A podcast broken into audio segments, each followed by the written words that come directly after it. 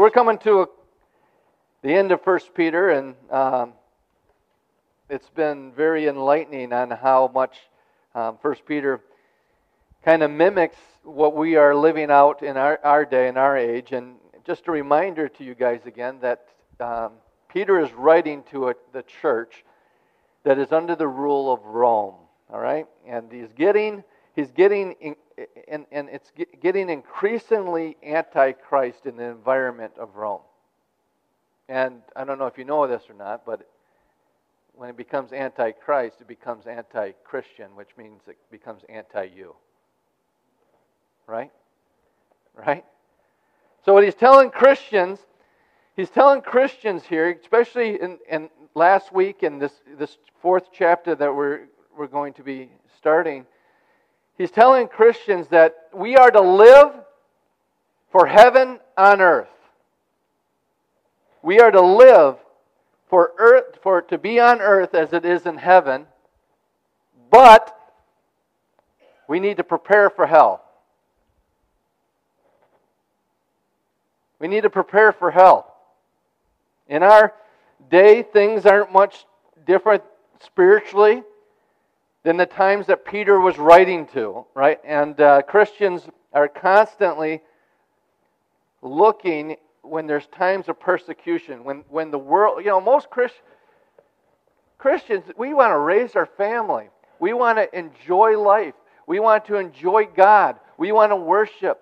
We just, we just want to live life in the presence of God and, and love our families and love our neighbors and when the world starts getting twisted, when the world starts heating up, when when it when the world starts looking more like hell than it does like heaven, it, it kind of causes Christians to go into a tailspin. Um, and, the, and then they start looking for a word. They're, they're always looking for somebody to have some word that's going to save them, right? They're, they're looking for what's going to get us out of all this mess, right? And, and God gives us His Word. Uh, if you want a word from God, you need to open the Word of God. Because the Word of God is the primary way that God speaks to His people. I believe in prophecy. I believe, I believe in words of wisdom, words of knowledge, all, all of that stuff. But the primary way that God speaks to His people is through the Word of God. Right? And truthfully, if you hear a prophecy, if you have a word, someone gives you a word or speaks a word over the nation or over the church, it needs to line up with the word of God. Amen? And that's what we're doing in 1 Peter here. We're jumping into the Word of God and we're seeing about what God has to say about the days that we are living in. And when it comes to Scriptures, the scriptures, you have to realize they're not primary. The Bible is not about you, primarily. It's written for you, but it's not about you. And if you've been here any amount of time, you should know who's it about? Who's the what's scripture about? Maybe you don't know. Jesus. The scripture's all about Jesus. Everything points to Jesus. Jesus is the climax of scripture. He is the word that became life. This, that's what scripture's pointing to. All scripture points to Jesus. It's a book about Jesus, and it's a book about Jesus, but it's for you and me. And that's exactly what Peter is showing us he, he's pointing to Jesus. He's pointing to Jesus' life, and then he shows us how we are to live our lives as followers of Christ. So let's jump into it. You're going to enjoy today. Last week was on suffering. This week is about evil being done to you. So it's an exciting, exciting time. So in 1 Peter chapter 4, verse 12, he says, Beloved. You, you got to stop right there. I mean, what, what pops, when you hear beloved, what pops in your head? I mean, beloved means prized, it means valued, it, mean, it means to be in a loving relationship. It, it, it's, it's to have great, and great delight in someone. Great delight in someone. You know, parents, they, they have great delight in their children. They love their children. But then there's even a greater, greater delight, and that's in grandchildren, right? Grandparents have, have they trump. They're the top, top, eh, top of the love chain, right? Because my parents allow my kids to do things that I was never allowed to do, right? I'm sure the same will be with me. So, but beloved, and, and what should pop in your what should pop in your mind? I mean, if, if, again, Scripture, you interpret Scripture through Scripture. Is where did you first hear beloved? It was when Jesus went down into the Jordan. He was baptized, and the Holy Spirit came in, in the form of a dove, and the Father spoke from heaven and said, This is my beloved Son, in whom I am well pleased. Jesus hadn't preached one sermon, he hadn't performed one miracle, but yet he was the beloved. And one thing just to point off, I don't want to get on a rabbit trail because we've got a lot to cover, but you know, when Jesus went into the wilderness to be tempted, the devil came to Jesus and he says, If you are the Son of God. Notice what he left off. He didn't, God didn't say this is my, that this is my son. He says, This is my beloved Son. If you are the Son of God, the devil left off. If he didn't say, if you are the beloved Son of God. And you need to understand is the devil will come to you and tempt you, and he will make sure, he will do everything in his power to make sure that you're not reminded that you're beloved that you're beloved. Because his, his temptation has no power over you when you understand how much your Heavenly Father loves you. And that's what Peter is telling us here that we now in Christ are the beloved of God. And that's just an amazing, amazing, amazing thing. Peter says that you are, when you are a Christian, we too become the beloved. We are loved by God. Now, I got a question for you. He's talking about, he, he's, we're looking unto Jesus, we're looking to Jesus, and Jesus was the beloved, and now in him we, we too become beloved. But did Jesus' life look like he was beloved?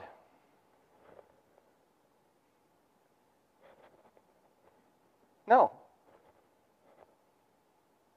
By the way that he was treated and what he suffered, does it look like God loved him?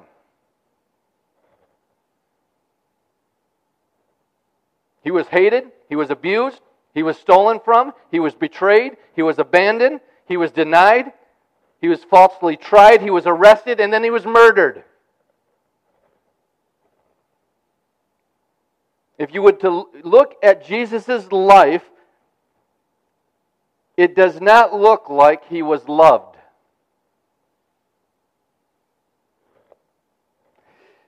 But he was loved. He was the beloved of God.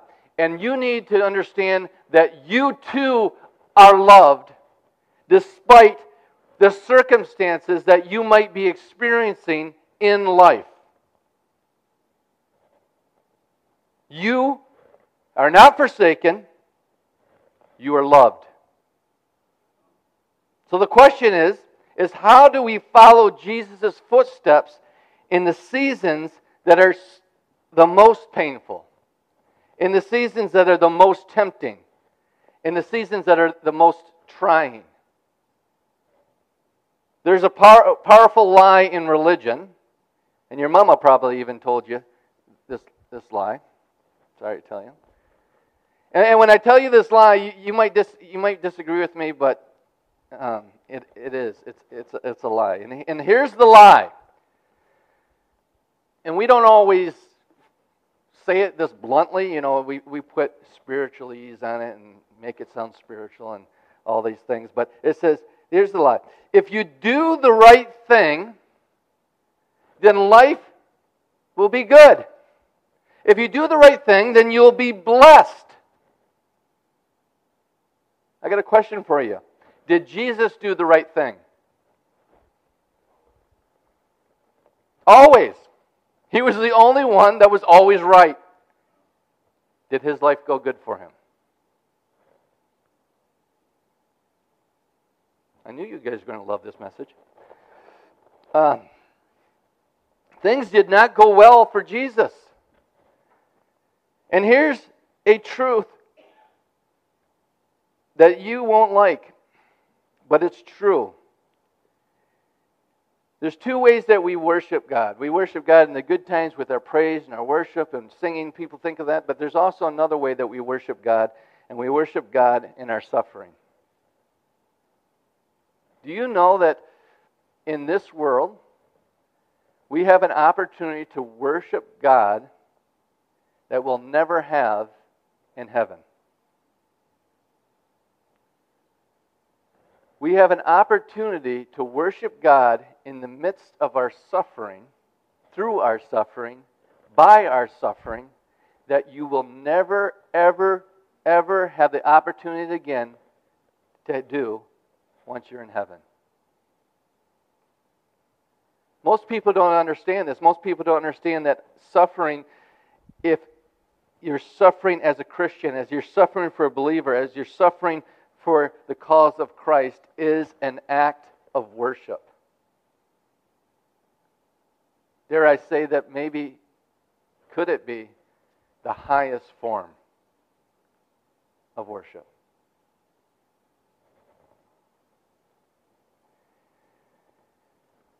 I'm talking about suffering from the dominion of darkness and its children. I'm talking about when you're trying to live for the kingdom of light as a child of God and evil is done to you. He says, Beloved, do not be surprised. How many Christians are surprised? Don't be surprised at the fiery trial. Any of you in a fiery trial? I think we all are. It's called America. Right? It's called America. And don't be, don't be surprised at the, the fiery trial when it comes upon you to test you. It's not coming to punish you, it's coming to test you.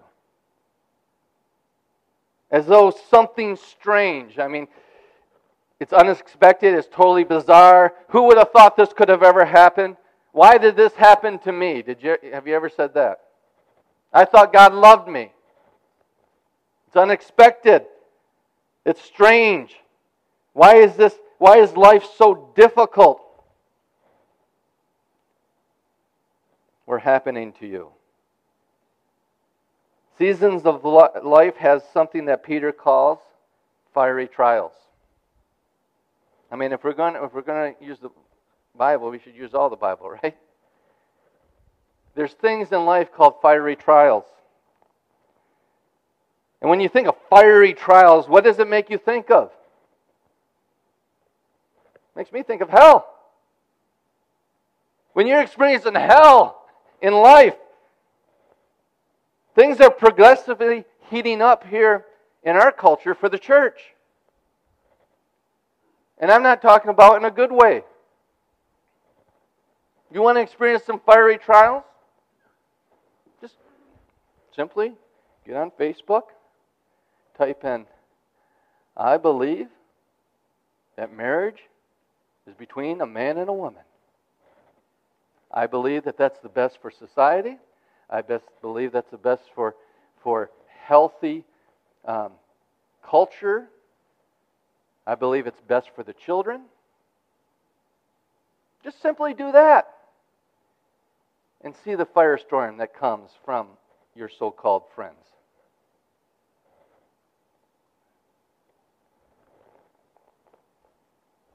Peter is writing this letter, and he's under the authority of Rome, the largest, most affluent, most successful, most powerful nation on the planet. It's the America of his day, but it's a nation that's in the process of self destructing. Racial fighting, political fighting, national states, re- regions, we're all fighting and imploding from the inside out. Rome was imploding from the inside, not from forces from the outside. And in the midst of all this, there's this small minority group that was a counterculture to the Roman culture, and they were despised by the non believing Romans. The religion was actually outlawed at the time of Peter writing this letter. Christians were actually called atheists at this time because they only believed in Jesus. They only believed in one God. They didn't believe that Caesar was God. They didn't believe in all these other gods. So they were actually considered atheists at the time. They are also considered cannibals because they talked about this thing called the Lord's Supper, where they ate the flesh and drank the blood. I mean, this doesn't happen today, does it? People don't get things twisted and wrong about you, do they? They don't get things twisted and wrong about Christianity and what true Christianity is. Do they? But this is, this is what Peter was dealing with, and thank God we don't have to deal with this stuff. Um, because the problem really rests in this is that we believe in one God, and we believe that there is an enemy to the things of God called Satan, and Satan counterfeits everything that God does. He has never had an original thought. He just takes the things that God has created, that God has put into place, and perverts it and twists it and screws it all up and points it back to Him. So, your worldview is not just about what you believe about going um, the afterlife. Your worldview also is about your thoughts about the political system. Are you going to believe what God says about the political system, or are you going to believe the counterfeit? It also has to do with the economy. Are you going to believe what God says about how economies work and operate, or are you going to believe the counterfeit? It's our belief is social. Our belief is in the arts. What is art? What, where does art come from? Where does beauty come from? It, it, it, it, ties into knowledge, it ties into government, it, it ties into every aspect of our lives. And the Christians at this time was a counterculture to the culture of Rome, and it was causing things to start heating up for them.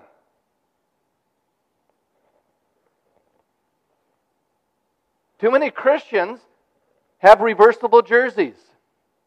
On Sunday morning, they have the Jesus jersey on, and then when they walk out the door, they flip it on, flip it over, and it, I, I got the culture of the world jersey on. Again, just jump on social media.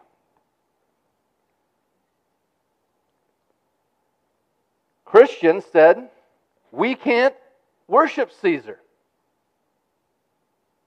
A phrase that we talk, we, you hear all the time, uh, very often in the church is this phrase Jesus is Lord. Do you know that that was a counterculture statement when it was first written in the Bible? Because there was Christians weren't the first ones to say somebody was Lord. The very first ones to say it was there was a saying throughout the Roman Empire that you had to say Caesar was Lord. Caesar was Lord. And they Christians, they started saying, No, Caesar is not Lord. Jesus is Lord. So that statement right there was very political, as much as it is spiritual.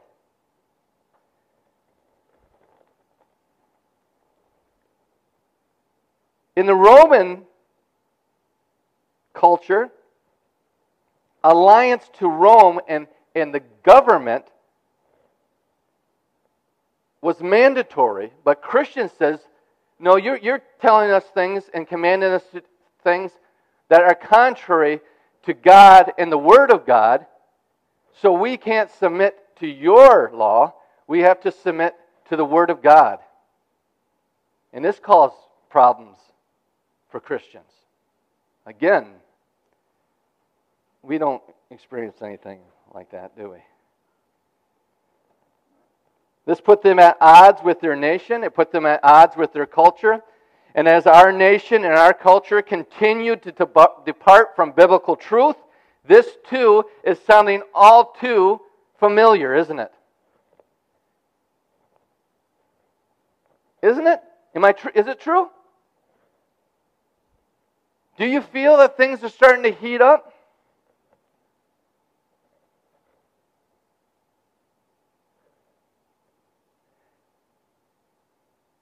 If you're afraid to post God's truth on social media, that just proves my point.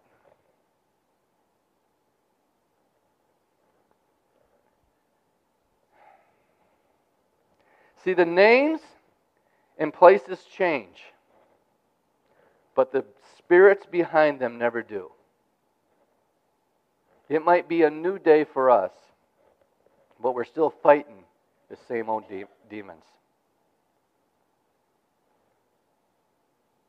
Peter here is being prophetic, and what he's doing is he's preparing the church for extreme persecution. If you want to know what that extreme persecution looks like, go into 2 Peter.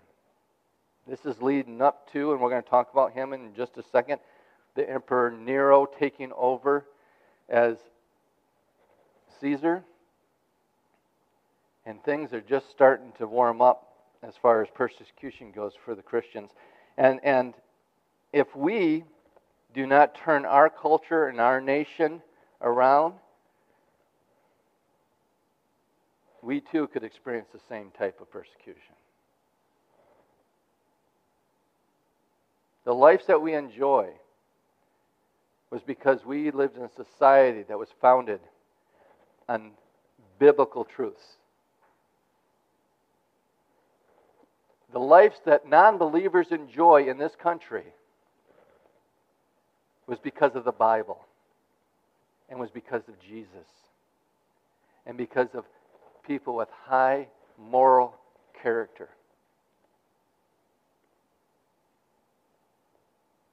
And we're starting to see that those biblical principles, those biblical truths, those eternal truths, they're not, and not even only biblical truth, but natural truth, which is still biblical truth because God created everything.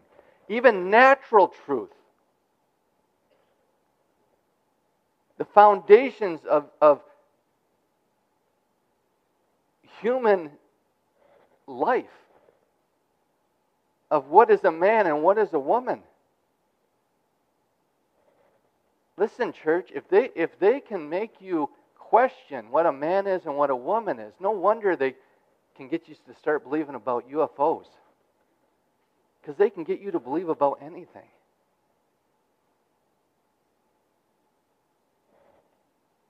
Peter is prophetically speaking to the church here. And, and, and the church, we have something that today, the church today, we have something that they didn't have we have a seat at the table. We have a nation that's not ruled yet by a dictator. We, we, we have, still have rights, and we are not the minority. Do not ever let them tell you that we are the minority. So we have the chance, through the power of God and through faith and through love, to turn this ship around. But that's going to take some fiery trials. That's going to take some persecution. That's going to take some nasty things on Facebook. That's going to take some standing up for what you believe in. In love. Because our, our main goal is not to win an argument, our main goal is to win people. Amen?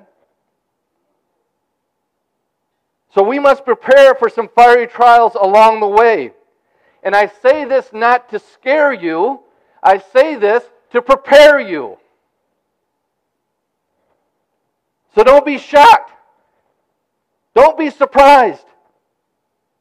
There are, there are some things that will get worse before they get better. And for them, in 64 AD, an emperor took over by the name of Nero. He was ungodly. He was horribly evil. He was a demon possessed man. He was the beast of Revelation. Literally, his title, Nero Caesar, when you, in, you translate it into the Hebrew alphabet, literally means 666. He was literally the beast. And he loved killing God's people. He loved killing God's people. And what happened is fire broke out in Rome. Fire broke out in Rome, and, and, and it almost totally destroyed the Roman city, the jewel of Rome. And Nero just happened to be out of country, out of out of Rome for his birthday, celebrating his birthday. He just happened to be gone. And fire went through the entire great city of Rome, and Nero was not concerned about getting it put out. He didn't return to Rome. It, it actually burnt for five days. It burnt for five days. I mean, Leaders would never do this stuff. And as a result, everyone lost everything. And they started turning on the emperor. They started turning on Nero.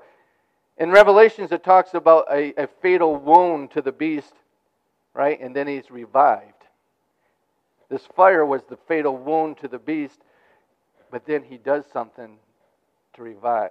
To revive and I'll, we're going to get to it in just a second. There was a thought that Nero allowed the city to burn, or even that he had it started himself because he wanted to rebuild Rome, rebuild Rome in his own image and to his own glory. I mean, we don't, we don't have any discussions about tearing anything down in this country, do we? And rebuilding it. Hmm. And as a result, everybody lost everything and there was mass political revolt. So Nero says, the Christians, he blames the Christians. He blames the Christians for the fire. There's this weird group of people called Christians, and, and, and they talk about the flames of hell, and they talk about what God, that God will judge unbelievers. It's the Christians that lit the city on fire. I mean, Christians don't get blamed for anybody's hardships nowadays, do they? Why they're not happy? Everyone's mad. Everyone's angry. The city is about to explode. And Nero says, The Christians did it. Take your rage out on them. And they did. It went from opposition to state sponsored persecution of Christianity. Now, Nero had Christians fed to the wild beasts in the gladiatorial games, right? He would wrap us in resin and pitch, then run a spike through us while we were still alive. Then he'd put us in the ground in his courtyard in, in royal gardens and leave us there alive until it started getting dark, and then he would light us on fire while you're still alive to light his governmental parties. You might think it's bad now. It's been much worse. In addition, he would draw and quarter us. That's when they tie a rope on your left foot and your left hand. They tie a rope on your right foot and your right hand. Then they tie the ropes to four horses.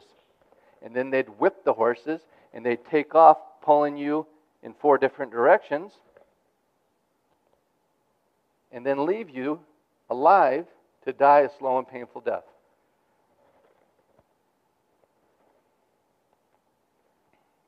These are the people who are receiving Peter's letter.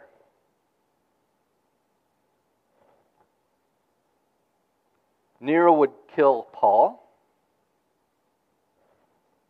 Paul was beheaded by Nero, and Nero would also oversee the crucifixion of Peter upside down.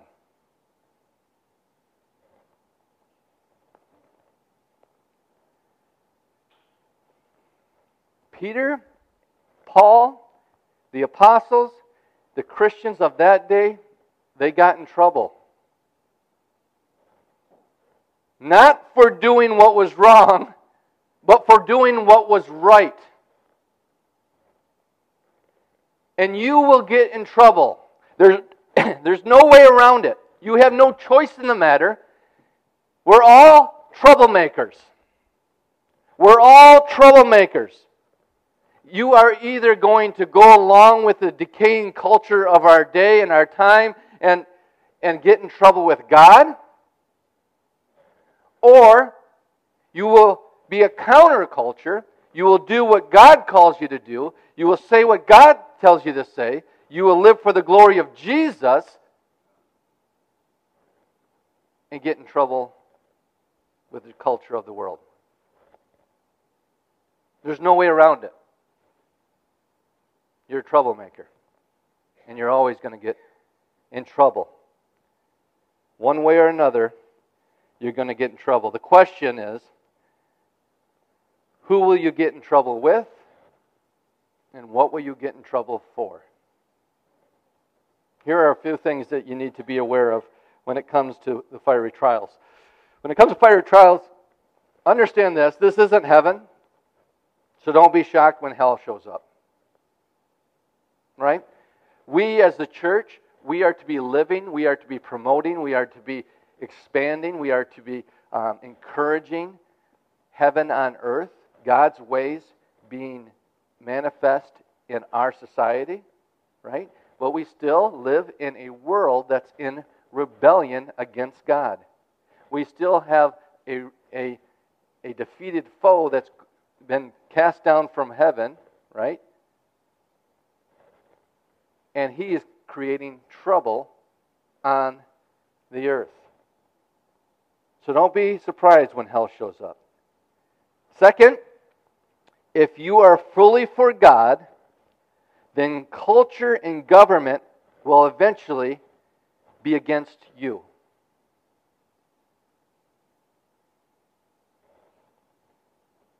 Third, don't confuse the world's hatred of you with the Father's heart for you.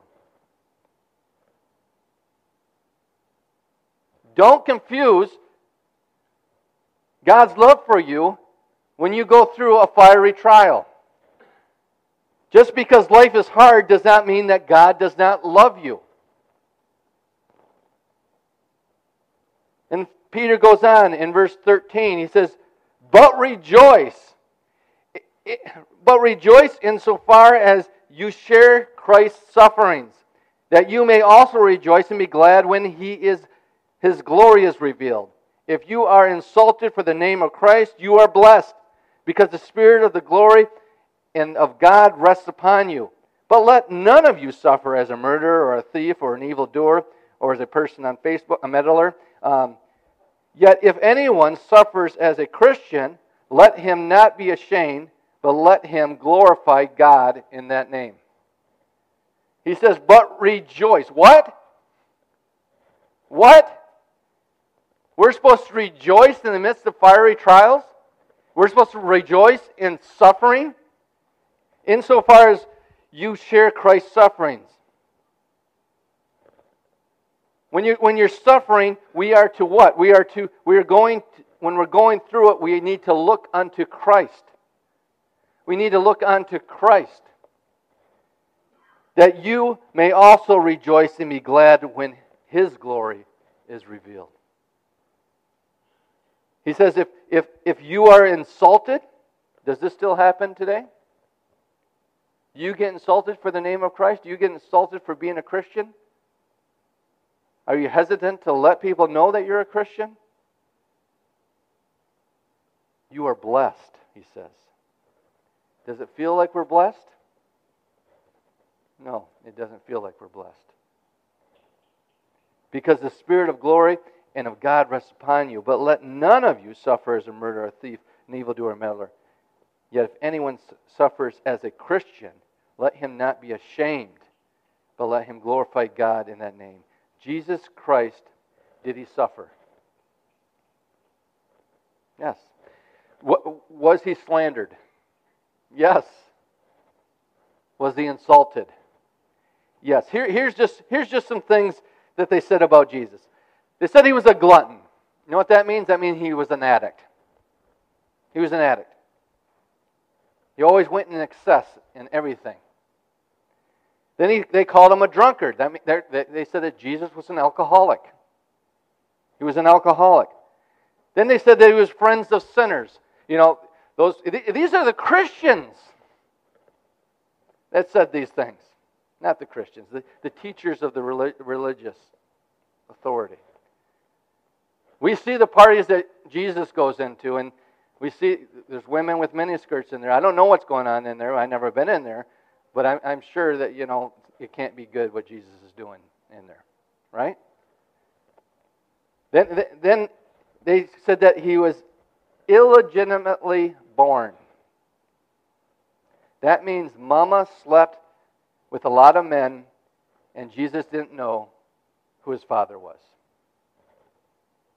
There, there's literally in the Bible, there's, there, there's dialogue between Jesus and these, these people and, and, and they, they said, You don't even know who your father is. And he says, I, Yes, I do. I know who my father is. And he says, No, you don't. He goes, Well, I know who your father is. Your father's the devil.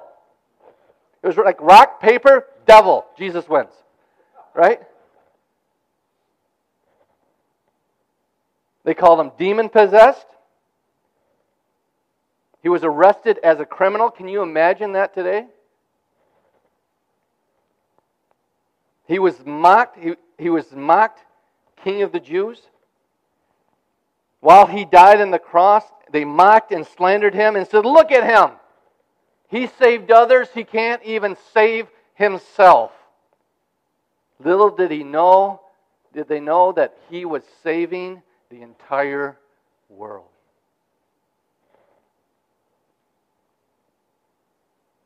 Jesus was beloved. Yet he suffered and was slandered. To be beloved by God means to experience suffering and slander by the world. He talks about joy. Jesus' joy, it wasn't based on what was going on in his life, but it was, it was based on what was going on in his spirit. His joy came from deep down within him. It was a spiritual joy that superseded every negative thing that was coming against him. And you have the Spirit of the living God living in you, and the Word of God says you have that same fruit of joy abiding in you. And, and, and the scripture says the joy of the Lord is our strength. It doesn't say the joy of our experiences. are our strength. Does it?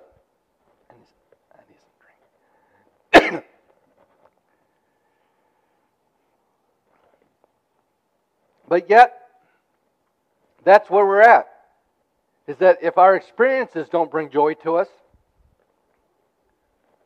we lose joy. We lose hope. We become bitter. We become blaming to God. Hebrews tells us, looking unto Jesus, the founder and perfecter of our faith, who for the joy that was set before him, the joy that was set before him, what was set before him? He, it says that he endured the cross. That is what was set before him, and yet in him he found joy in it. Why did he find joy in it? Because he's seen you, he's seen me, he's seen the world. being set free from the kingdom of darkness. They, he's seen the Spirit of God coming in to the children of God and being recreated. And we too have been given that same joy through the new birth.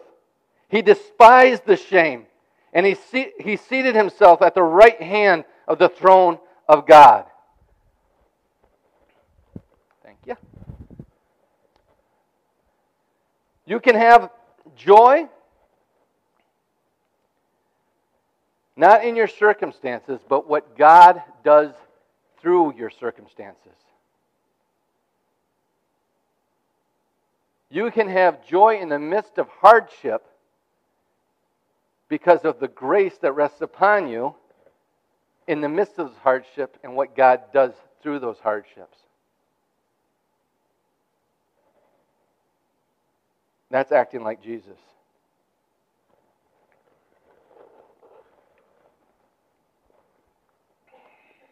He says, You are blessed.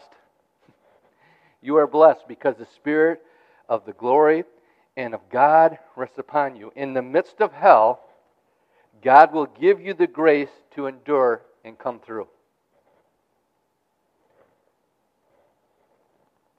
God is not the cause of our sufferings, but there is a knowledge, there is a knowledge about God that you only know as you go through the sufferings and enduring the evil of this world.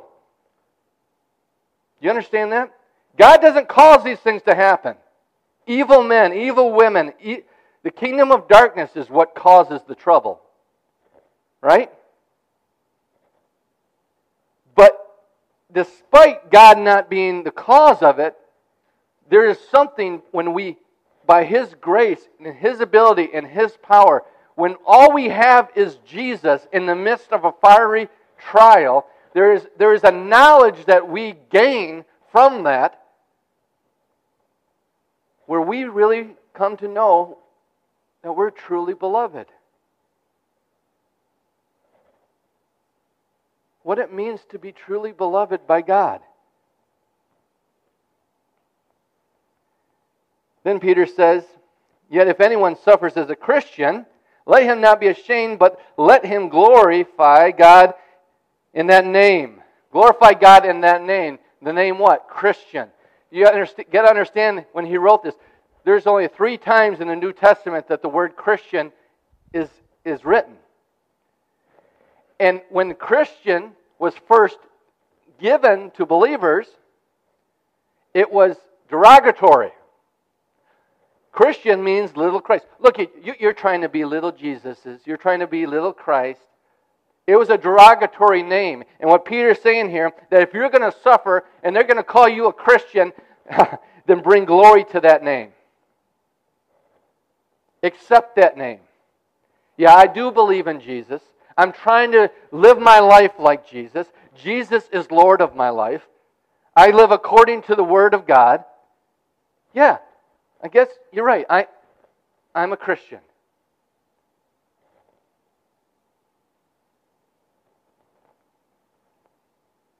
So, what does this look like today? What does this look like today? Let's say I was in a conversation and I said, You know, I want all humanity to flourish. I want people to prosper. I want there to be joy and love and peace. And I see that Marxism, communism, does not lead, does, doesn't produce that in the world. It's never been successful anywhere it's been tried.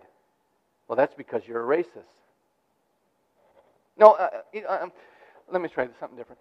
Okay, I believe that healthy societies work best when we have healthy families. I believe healthy families are a husband and a wife a husband and a wife raising children in the instruction of the Lord. Oh, you're one of those two bathroom people. You're so binary. So binary. And on top of it, you must be a homophobe and a bigot. Now, man, um, I think what would really help society is if we encourage fathers to take their responsibility as leaders in the home and to work hard and provide for their family and their children and lead an example for their, for their kids. Well, you're a chauvinist. You must be one of those patriarchal dictator, believe in patriarchal dictators. Oh, man. Well, I believe that life is precious, and I, and I believe that, that, that the unborn need to be protected. Oh, oh so you're anti choice, and you're anti woman, and you're a sexist. Well, this is getting tough. Um, well, I believe that the Word of God is, is what's best for society. I believe that if a man doesn't eat or doesn't work, he shouldn't eat. I believe that those that don't take care of their own family are worse than an infidel. infidel. And, and I do not believe socialism is, is the answer to the, the, the, uh, the, the disease that's plaguing our society. So you're a racist oppressor, huh? Well, I just don't agree with you. Well, that's because you're privileged and a narcissist. Well, let's talk about Jesus. I believe Jesus is, is the answer. I believe Jesus is the only way. Oh, so you're an intolerant religious bigot that believes that there's only one way to heaven and it's your way. Well, I believe in, in the Bible. What? what? You believe in the Bible? That, that book is hundreds of years old and it's full of Western cultural ideas that have been a miserable failure and needs to be deconstructed. It needs to be demolished and it needs to be done away with. No, it's actually thousands of years old and it's not a Western book, it's an Eastern book. And it starts out with two people and they're male and female. And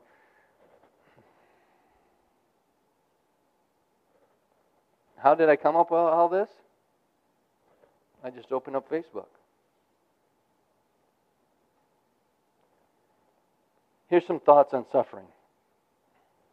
If you believe that biblical Christianity is the most loving and helpful for society, then love people enough to remain steadfast, not out of anger to defeat them, but out of love to save and deliver them.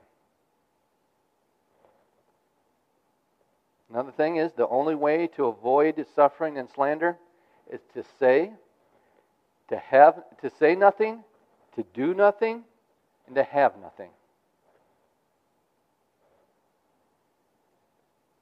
Another thing that we can do with suffering is turn your critics into coaches. Allow them to train you to be a better Christian.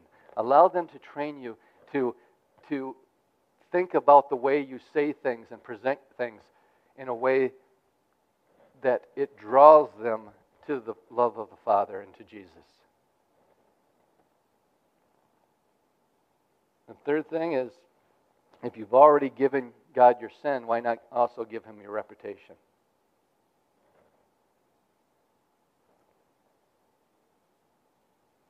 And the fourth thing is the power and joy the Spirit are often waiting for you in the darkness. See, we must not worry about being on the wrong side of history. Everyone, you hear people say, I, I want to be, you, you don't want to be on the wrong side of history on this. We shouldn't worry about being on the wrong side of history. We should be worried about being on the wrong side of eternity.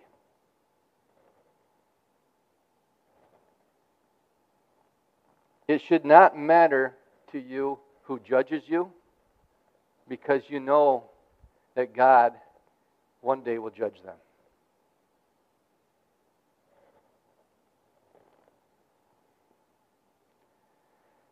Verse 17 For it is time for the judgment to begin at the household of God. And if it begins with us, what will the outcome for those who do not obey the gospel of God? And if the righteous is scarcely saved, scarcely saved, what will become of the ungodly and the sinner? Therefore, let those who suffer according to God's will entrust their souls to a faithful Creator while doing good. What's he saying here? He's saying that fiery trials they test the Christian. God expects more from Christians than non-Christians. he expects more from those that are filled with the Holy Spirit and the grace of God than those that aren't. And when fiery trials come, those that don't know God are exposed. We're talking about Christians here. When fiery trials come, those that really don't know God are exposed, and those that do know God are purified. An example here's an example. When, when persecution started rising on Jesus, and, it, and the fires were starting, starting to heat up, and there was more and more opportunities of, of them trying to, to kill him or arrest him and take him. And, and, the, and the pressure just started mounting, and Jesus' language and his conversation started changing about dying.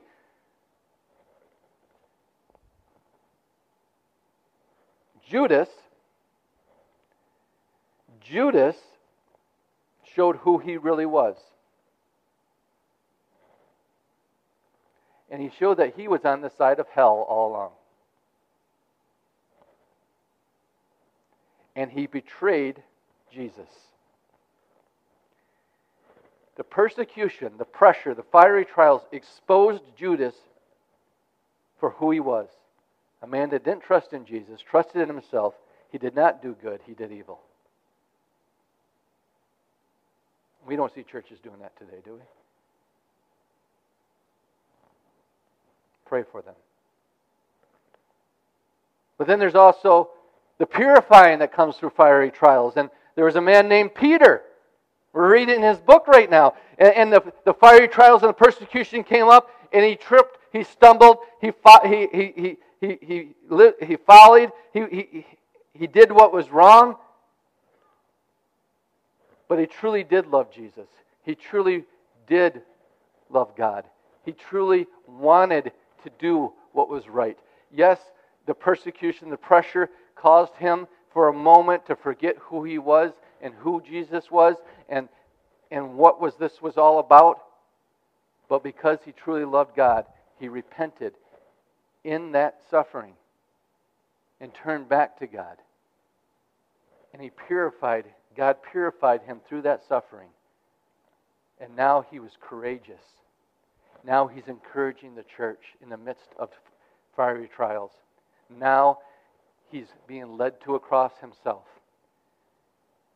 And he says, I am not worthy to be crucified like my Lord. Crucify me upside down.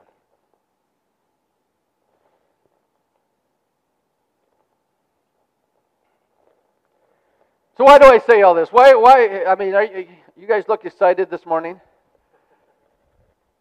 It's because if I prepare you for the worst and the best comes, life is going to be easier.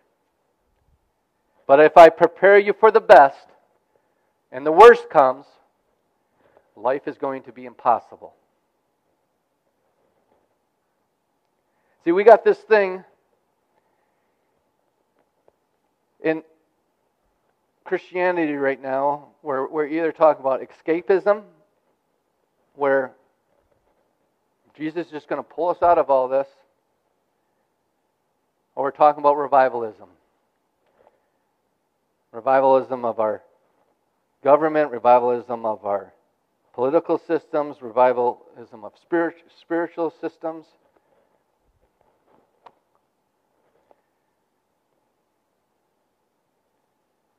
I'm all for that. I'm all for revival. That is my number one choice an awakening and a, a repentance of our nation to turn around and go the other way.